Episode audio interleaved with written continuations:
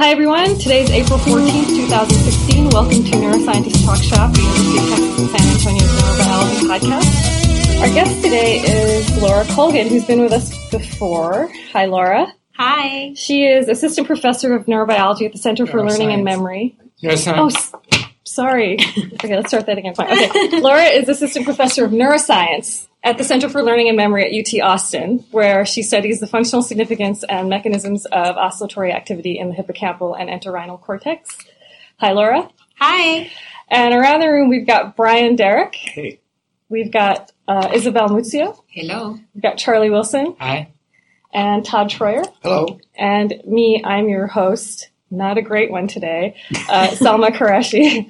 So we had you here in 2012, and we have a really great discussion with you in the archive, and I, on the work you did with the Moser, showing fast and slow variants of hippocampal gamma rhythm, um, and how they differentiate root information flow. And I really, really encourage everybody to go listen to that as a companion piece just because I think it's always interesting to see how discussions evolve on the same topic. And this, we may or may not talk about exactly the same things. We'll see.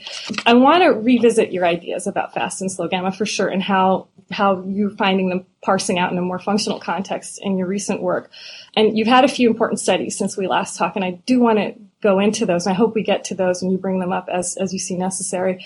But I was first hoping we could talk about something that didn't come up in our last conversation, something that you, you think a lot about and you've done work on and that sort of underlies a lot of what you're doing right now. And that's how theta rhythms, which coincide with exploration and I guess we think learning because of that, that's sort of an old idea, how they interact with and might recruit gamma in memory operations. And so I know this is not a new topic, but I think it's sort of interesting to talk about it and think about how the theta gamma coupling play out in this worldview of frequency delimited gamma and retrieval encoding channels within the gamma band. Yeah, so the way that we've been thinking about theta recently is that each theta cycle can provide sort of a snapshot of what is happening at that instant of time or a snapshot of what the hippocampus is representing at that snapshot, at that moment in time, at that instant in time. And the gamma oscillations within the theta cycle can then serve to organize the different elements of that snapshot. So, for example, if the hippocampus is representing a sequence of locations, then the different gamma cycles can organize the activation of the sequence. So, So can you flesh that out a little bit more? Because organizing a sequence. So let's let's start with theta sequence. This idea of sequence and theta and, and sequence coding. Yeah, so if you think about a different, if you want to make the analogy of um, a sequence, instead of saying a sequence of locations, we can think about a sequence of events in an episodic memory, right? You can know that in the morning you parked your car in the parking garage and then you got out of the car and you walked to this building and got a coffee and then you walked to your office, right? There could be that sequence of basically kind of three events in three different places where you went, right? So in your memory, you need to organize those in terms of, you know, you remember that you were in the parking garage first and then you got the coffee second and then you went to your office third, right? So you have to organize those things temporally. And we know that um, within theta cycles, that um, place sequences of place cells that are representing paths or trajectories through the environment that within a theta cycle the um, different locations are are organized in that in that way. And that the individual gamma cycles may be keeping the order straight if you think about it that way right? Like in a path there's a, one location that's closest to the animal and then there's another location that's closest to the reward and then there's a sequence of locations that are kind of intermediate between that right? But the order of those, keeping the proper order of those locations organized is important, right? For the animal to use that memory of that path to actually reach the reward, right? Does Can that I make ask it you better? a question Yes. related to that? um, the, what you are saying is true, but the time frame of what has been shown can be organized by theta and gamma within, you know, an, ex- an animal, uh, an experience from the animal is very short. But the examples that you were talking about cover a very long time frame. So what do you think the role of these oscillations is in linking these events that are so separated in time? Yeah, so that's a good point. Obviously, the example that I gave of the parking garage and the coffee shop and the office um, wouldn't be likely to be coded within the theta, the same theta cycle. But one thing that we do know is that paths, even though they may be experienced in real time in a certain amount of time that it takes to actually experience them, the representation of the paths is compressed within a theta cycle. And it's particularly compressed. We found this, we published a paper on this earlier this year, that it's particularly compressed when slow gamma is present. And that um, was actually counterintuitive because it's a slower rhythm. So you have fewer slow gamma cycles per theta cycle, but yet you have longer sequences of locations represented within the same amount of time. Um, so I think that there is, to get at what you're asking, I think that there is some um, mechanism provided by the theta nested slow gamma for activating a compressed representation of a memory for a trajectory that's familiar. So if you can imagine the animal is in a particular location, but he has a memory, even though he hasn't experienced the upcoming locations yet, and he hasn't experienced the sensory cues that are directly related to those locations yet, he knows that those, that those locations are coming up because he's familiar with that. He's experienced it before. He's learned that sequence of locations.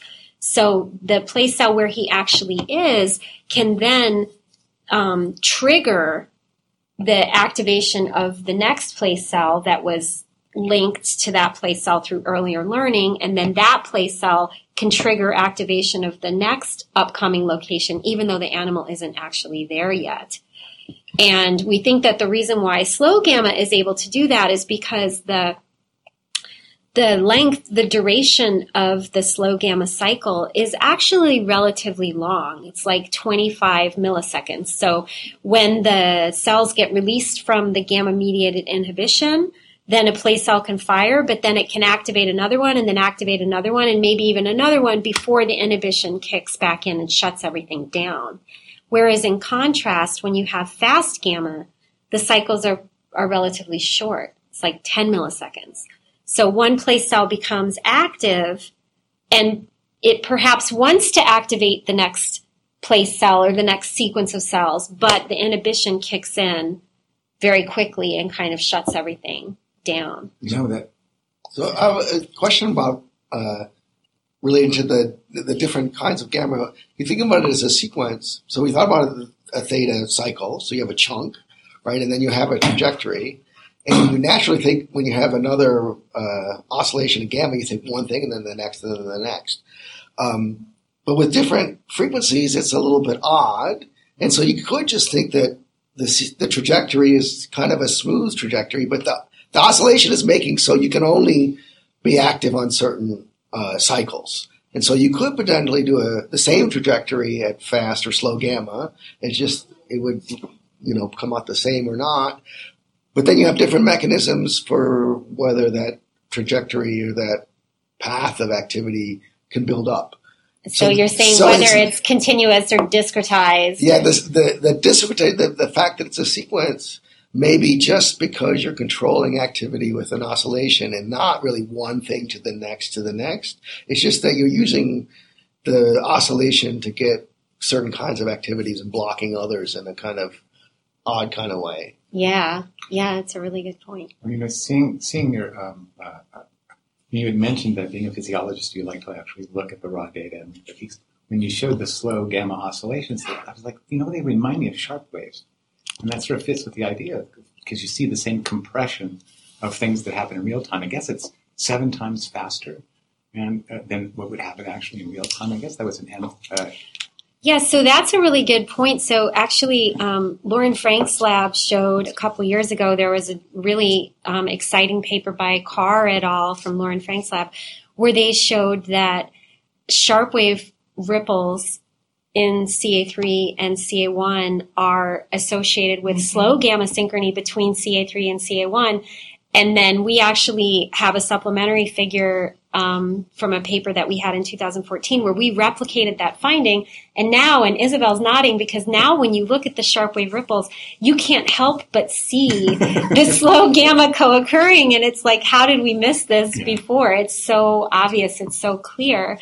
So I think that it's possible that um, instead of so Isabel and I were talking a little bit earlier about whether you know this hypothesis that we had about fast gamma being involved in memory encoding and slow gamma being involved in memory retrieval it could be actually that slow gamma is just involved more for these compressed representations or any time that the place cells aren't aren't like tracking what's actually happening right? It's like because during the the sharp wave ripple um, the place cells aren't tied to representing the actual place where the animal is, at least not as much, right? There might be a tendency for wake sharp waves for the replay to start from the location where the animal actually is. But I mean, they, they represent distant locations.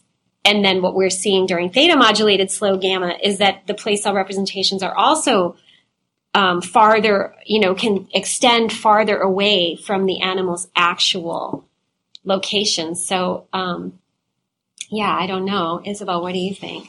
Well, about that specific, the specific role, it's hard to say right now because one of the questions that really um, I'm more interested in related to gamma is that this oscillation has been implicated in so many different processes in different brain regions. If you look at cortical areas, gamma appears to be a mechanism of selective attention uh, in thalamic circuit, circuits, it, it seems to play a, a, role in consciousness. And we see that at the level of the hippocampus, it can be involved in memory encoding. So I think there is something about the rhythmicity of the gamma, gamma um, oscillations that I, I cannot say specifically what function it has, but definitely um, plays a role somehow um, allowing the binding of information, if it's sharp waves in the case that you were mentioning,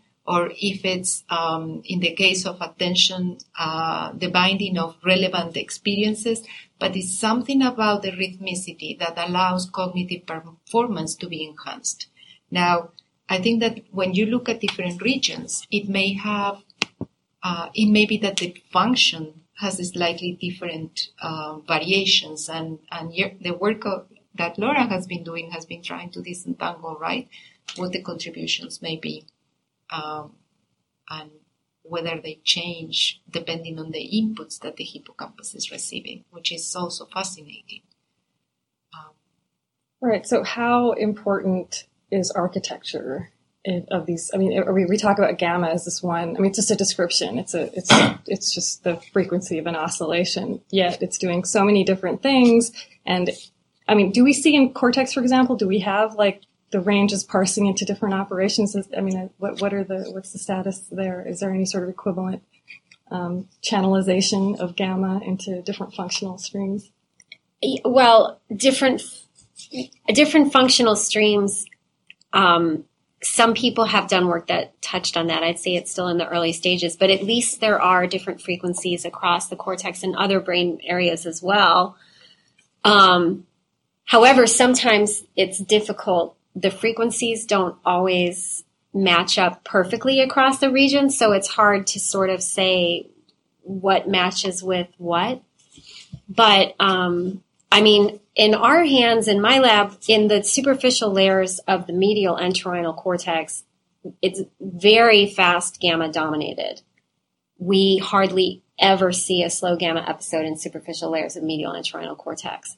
So I think this kind of goes along. It's similar to this idea that um, Pascal Fries and um, um, um, Desimone. To, yeah, he worked with this. Yeah, and um, um, oh my gosh, why? What is wrong with me? Um, Earl Miller has also put out this idea with um, the top down and bottom up processing streams. Now, in Pascal's data, the the top down frequency was something like 25 hertz. So it's more, they were calling it beta, but it's again, it's like the names might not really be that meaningful.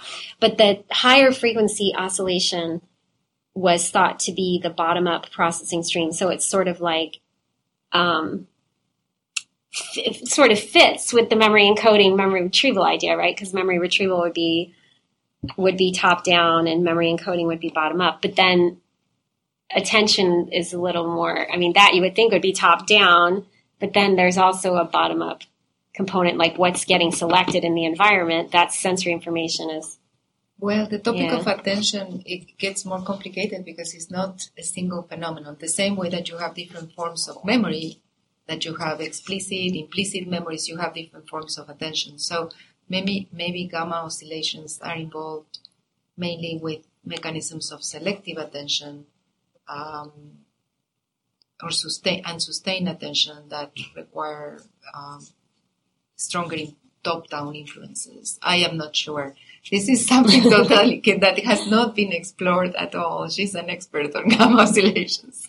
So No, but I mean, you have the very nice paper showing the gamma selection when the animals have to tune out yes, one type of cues Yeah. and just pay attention to yeah, we saw that at the level of the hippocampus. Gamma um, synchronization increases when the animals are trying to decide between different cues.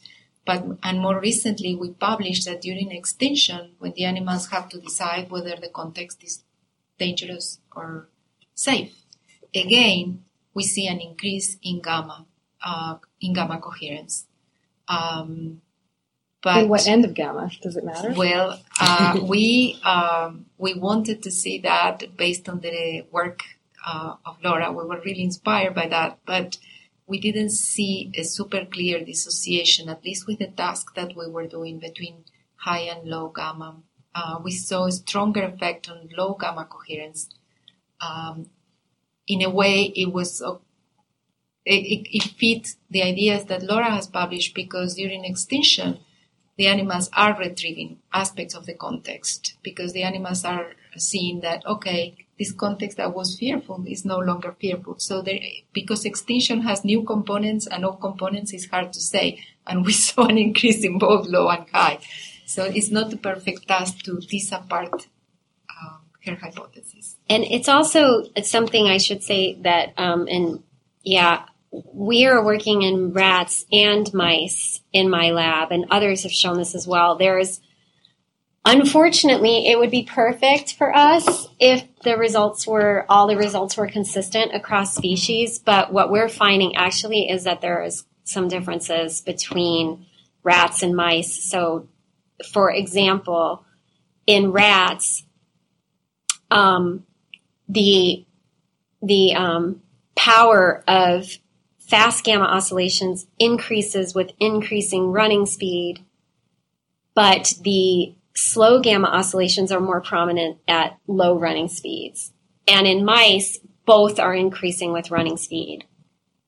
So, I mean, that's just a correlation, but still, it's it's something yeah that and and, I- and I. I know from other labs that I've talked to that it seems like slow and fast gamma seem to be less antagonistic to each other somehow in the mouse recordings, or you see they seem to be together more often than than what we would see in rats. So that makes at least we could separating. differentiate in our tasks. We couldn't see the, the um, whenever we saw an increase in gamma coherence, it was in both. We never saw the dissociations.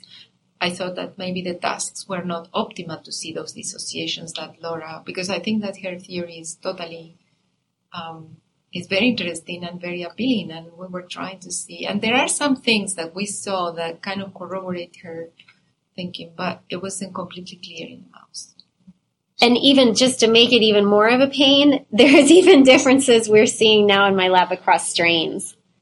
Well, that is not surprising. So, so you know, if you have the you know the typical um, black six control mouse, but then you have a different background, you know, for a transgenic model, and then you would expect the controls to be the same, and that's not necessarily But that is that is totally uh, interesting, and I think I totally believe it because having worked with several different strains of mice, and um, I see that even the learning ability changes. Um, so some some lines are so smart, and then the black sticks are you know, intermediate. They are not the smartest, they are not the dumbest, but um, some are amazing, amazing how fast they can learn.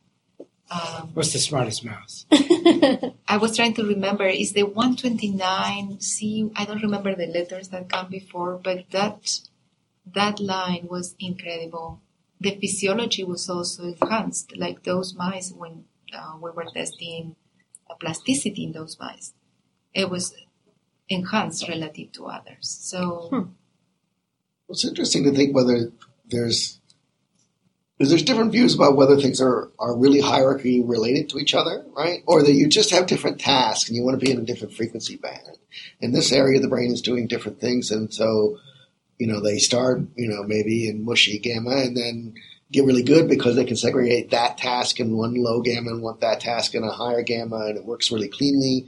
And maybe that animal's much better at that set of tasks and then the other animal doesn't need to be that optimized, or you're doing the wrong task where the separation is, and it's a lot more mushy and stuff Hmm, like that. yeah, it could be. Um, and I don't know whether you can you can correlate the performance on the task that you're that you're looking at, and look at whether the the either the segregation or the control of of the frequency or the power is is more optimal, rather you know rather to performance. I guess I, I don't know. I mean, across tasks, whether there's it's too much.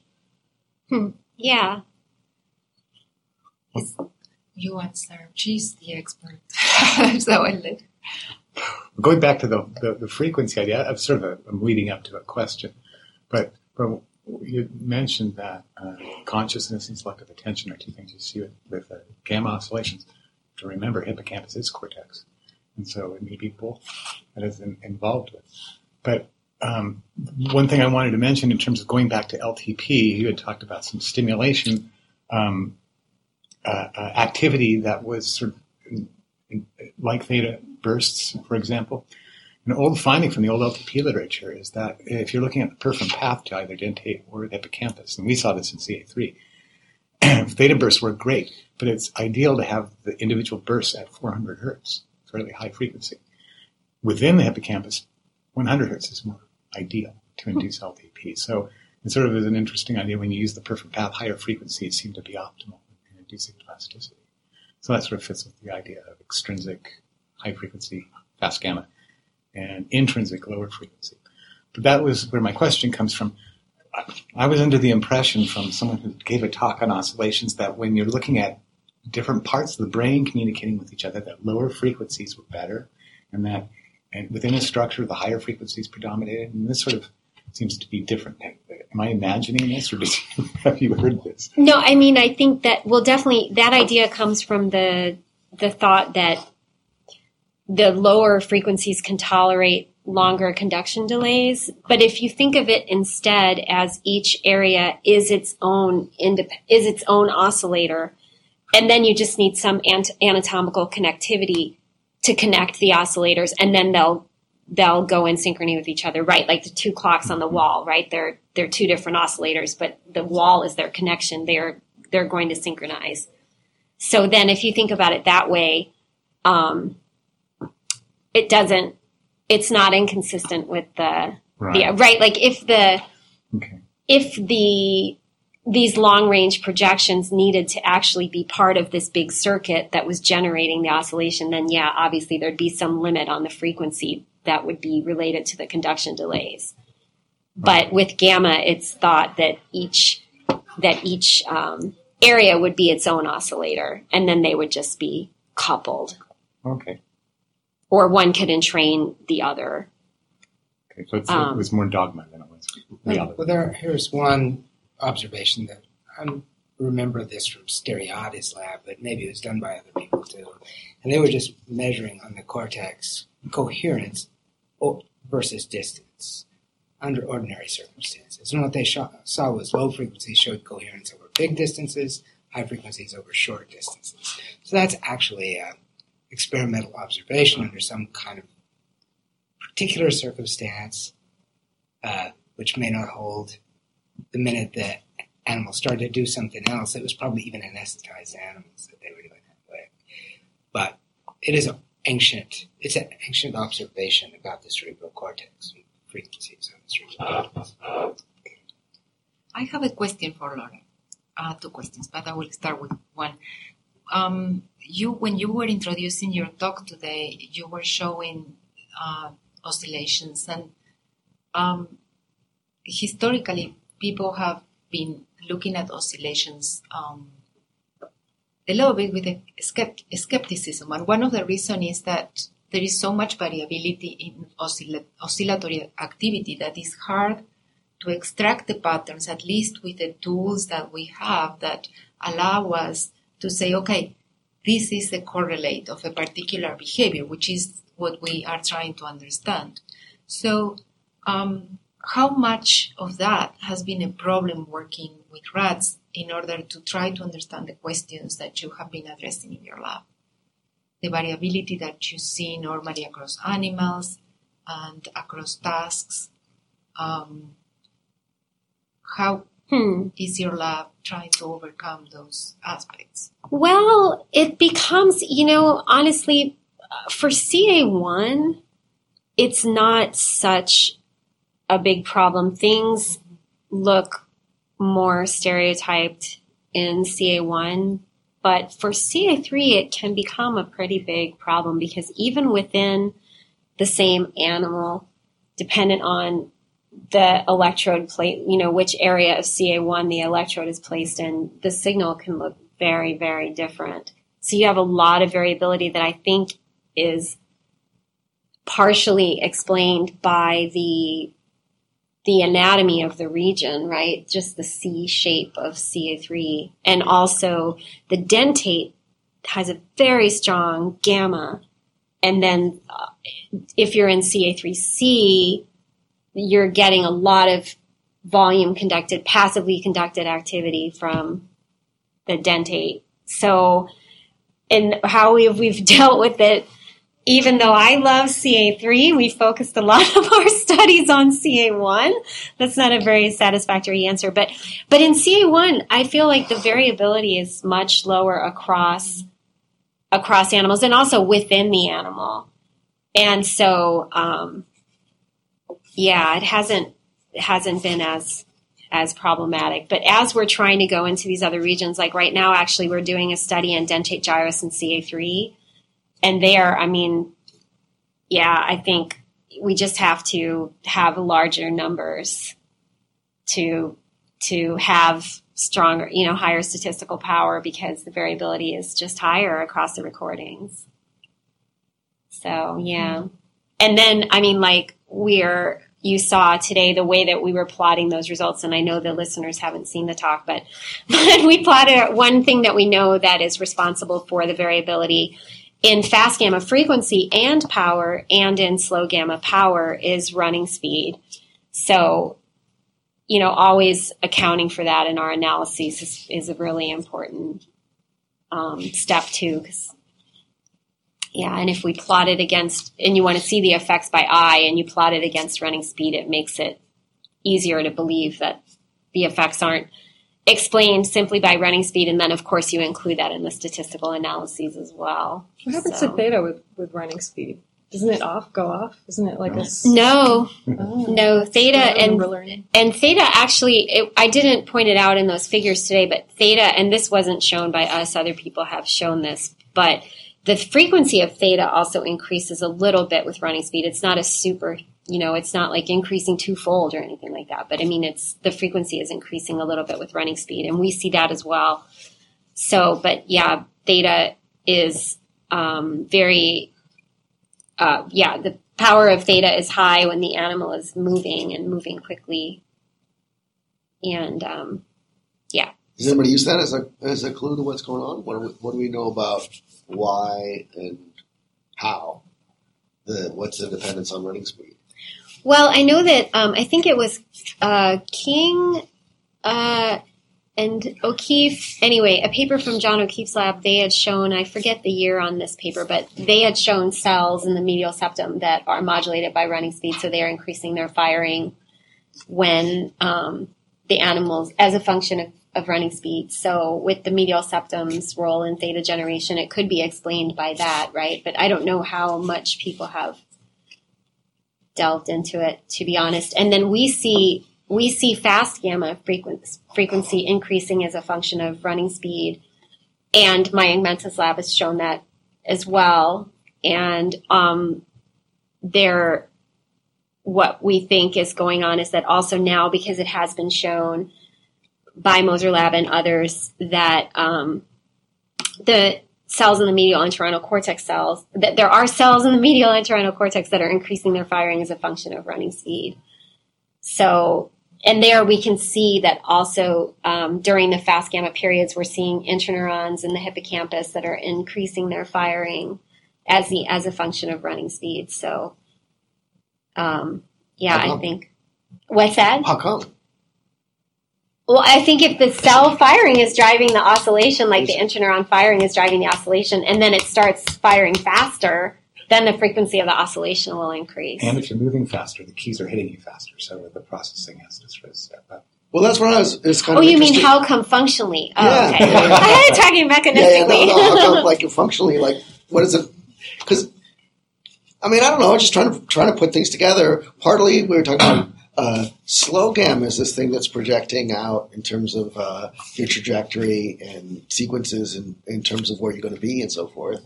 Uh, and then Yeah, so the interesting thing is that like what we we showed in a in a paper um I think it was yeah anyway it's in hippocampus within the last 2 years or something that slow gamma frequency is not changing much as a function of running speed. So that kind of goes along with the idea that during slow gamma it's not as tied to what is actually happening what the animal is actually doing.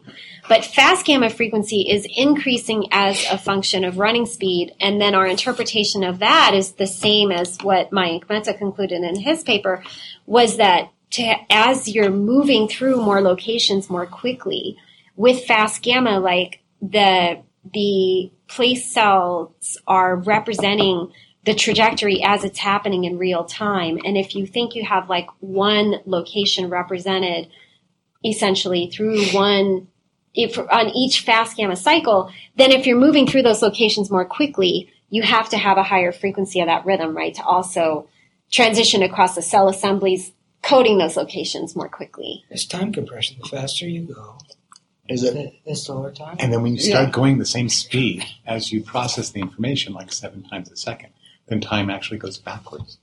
But you must not be able to go that fast. yeah. There must be an absolute limit. yeah. If you don't, you'll have a seizure and your car will go off into a cliff and be off. So, So, but where does that fit in the dogma of of fast and slow as encoding and retrieval? Because the Well- two things are kind of different. Are you? You're, I mean, they are interfering, and there's kind of this sense Well, I think things are it's- happening simultaneously. Is it? Well, I think up? it's again, I think it does because again, I think if the animal is really moving quickly, right, they have to be keeping track of the. Uh, I mean, I don't. I think memory encoding. We're saying that memory encoding would happen during fast gamma because fast gamma is the frequency for transmitting the information about what is currently happening. Whether it's actually going to get encoded or not may be a different issue, right? But that's like the incoming sensory information. So if the animal is running really fast on a track, he actually needs to be taking in that sensory information, right? Otherwise, he's in fact going to fall off of the, the track, right? Whereas with slow gamma, if it's more like predicting, imagining a future location or retrieving a memory of something that's been stored before, that's not tied to what is actually happening. So you wouldn't need the frequency of slow gamma to change as a function of what the animal was actually doing because the information that's getting represented during those cycles isn't necessarily it's not you know so strongly tied to what the animal is actually doing Whereas the fast gamma frequency, it does need to change as a function of running speed because the animal is running through those places more quickly. So you need to transition across those different cycles more quickly as well, which means you Does have it to really work that way? So if you double the running speed, you double the frequency? it's not a linear uh, transformation like that. No, no, it's it doesn't fit together would- so perfectly, would be Charlie. Yeah, that would be great, but So do you see more power in gamma in like enriched environments versus in more like basic environments and or novel versus learned environments? Like it seems like there's a lot of stuff to be mined there in that worldview. I mean, yeah, for novel environments, yeah, we see more. Um, those data are unpublished, so take it with a grain of salt. I mean, it's under review right now, but um, we see more. We see an enhanced gamma during in novel environments, and we don't have data to speak to that, but we think that that it's probably um, neuromodulators that are involved in causing that. the next time you visit, that's what we're be talking about. Do we have time for a last question or not? Yeah, we have five minutes. In cortex, gamma synchronization has been shown to, well, the work of Pascal Fries has shown that increases, you know, with task relevant information, and when the animals make an error, you see that decreases. So it really shows that uh, gamma can modulate either exciting or inhibiting the circuitry. Uh, what is important for the animal? Do you anticipate that finding the proper task, you would be able to disentangle similar roles at the level of the hippocampus? I hope so. I mean, that is the that is a direction that we are taking right now. Unfortunately, I don't have enough data to talk about any results there, but hopefully we will have something to put together for SFN. We're in a little bit of a crunch moment right now trying to um, to to see whether we have enough to present at SFN, but I hope so. I mean, that's definitely that is really the critical question, right? Yeah, it has to be related to memory performance. Yeah, and it will show a, a functional implication for changes in gamma. Which, you know, exactly. enhancing what is relevant, decreasing the, the processing of the irrelevant information. Yeah. Super. Thank you for joining us, Laura Colgin. This has been Neuroscientist Talk Shop. Thank you.